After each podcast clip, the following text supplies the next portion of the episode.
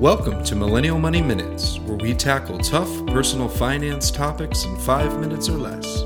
With your host, Grant from MillennialMoney.com and Matt from DistilledDollar.com. Hey everyone, super stoked. We just launched the Millennial Money course yesterday and couldn't be more excited to share it with you. Check it out at course.millennialmoney.com, course.millennialmoney.com. Now back to regular scheduled programming. Hey everyone, today's episode is going to be about America's first early retiree, and this is in honor of uh, 4th of July, America's holiday, coming up this upcoming uh, basically week here. Um, so, America's first early retiree, when I go back, uh, you know, I, I never even knew about this early retirement movement, and if you haven't heard about it, but um, the first time I was ever exposed to it, I was reading a book, a biography about Ben Franklin, and basically there's a whole section about how he retired early at the age of 42, which just happened to coincide with um, the halfway point of his life because um, he lived to 84. And so I was just instantly inspired. I, I, just never even knew the concept existed of early retirement. I just, that was my first time, uh, and I was like, wow. And um, it, it, made so much sense because I came from the background of, you know, I'm going to work until the day I die. That's kind of just, I think, part of my family. Um, but when it was explained through this book, you could see it as it was a stepping stone and it was the next step to the to the evolved state you know? It was sort of the you know like okay i'm done with that let's move on to the real thing. And i was like wow this is this is more of you know i can get on board with this message. And i was just blown away. So that's uh, a little story about america's first early retiree but you know it just goes to show how you know even in a time where people aren't aware of you know other people's money habits things like that you know i would say just honing back into America's first early retiree Ben Franklin, he, he was about you know community, bringing people together, talking about idea, ideas. One of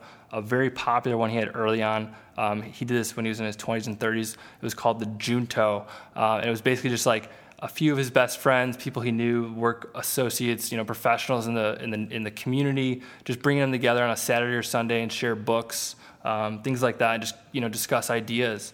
Um, and that led to all sorts of crazy things down the road. Um, he was, you know, he founded fire departments, uh, you know, police departments, the University of Pennsylvania. I mean, you can go on and on. He's a, a, massive inventor, but a large part of that was driven through community and the social aspect of it too.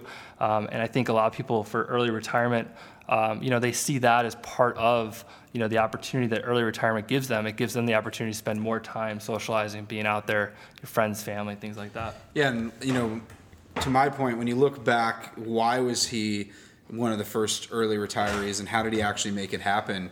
And the principles that oh, he, he wrote it all out. That's yeah, the best exactly, part. exactly. He wrote it all out, and you know, he was an entrepreneur. Um, he was side hustling. You know, he was releasing multiple publications. You know, that both gained him reach and notoriety, and also made him money. And then he was once he had that money he was really smart about it. So, you know, Ben Franklin's, you know, attributed to, you know, quoted as saying, you know, compound interest is the eighth wonder of the world. Well, that's Einstein. That's but, Einstein, okay, but it's okay, Ben we'll Franklin also. um, but no, but Ben Franklin was a huge believer in compound, compounding interest. Um, and you know obviously used his money wisely and intelligently and realized that you know there's more to life than work and he was even doing something that he loved it just you know once work became optional for him. You know he didn't have to print as much. He could go off and pursue a lot of his passions. And it's those passions that he pursued that you know for example launched the university of pennsylvania and you know really created the country that we have today yeah and uh, to, to that point and you know this just goes to um, you know how much he loved his job here because I, you know I feel like for a lot of people that are seeking early retirement or they want to get their money situation handled, a lot of that drive for many people is you know they want to get out of their job, they hate it or, or they just don't like it as much. But in this case with Ben Franklin, he loved his job. He was a printer, and even near the end of his life, he would sign off as being a printer. You know he he identified with that as his vocation, his life. Um, and you know those first 25 years are all written out um, you know, is really just a large, largely driven through frugality and, and, industry, as he would say it, or really just work ethic. And so, you know, if you want to learn more about him, uh, he's a, you know a great example of the first early retiree. A lot of great habits from Ben Franklin. Uh, yeah. yeah. and if you ever want to hear Matt talk about the subject he's most passionate about, nothing lights Matt up quite like talking about Ben Franklin. Um, so, Ben Franklin, the OG side hustler, the OG entrepreneur. Podcasting is today's printing.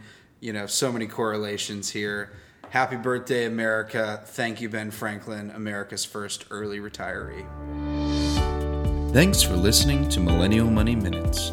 If you liked this podcast, please leave us a review on iTunes and subscribe.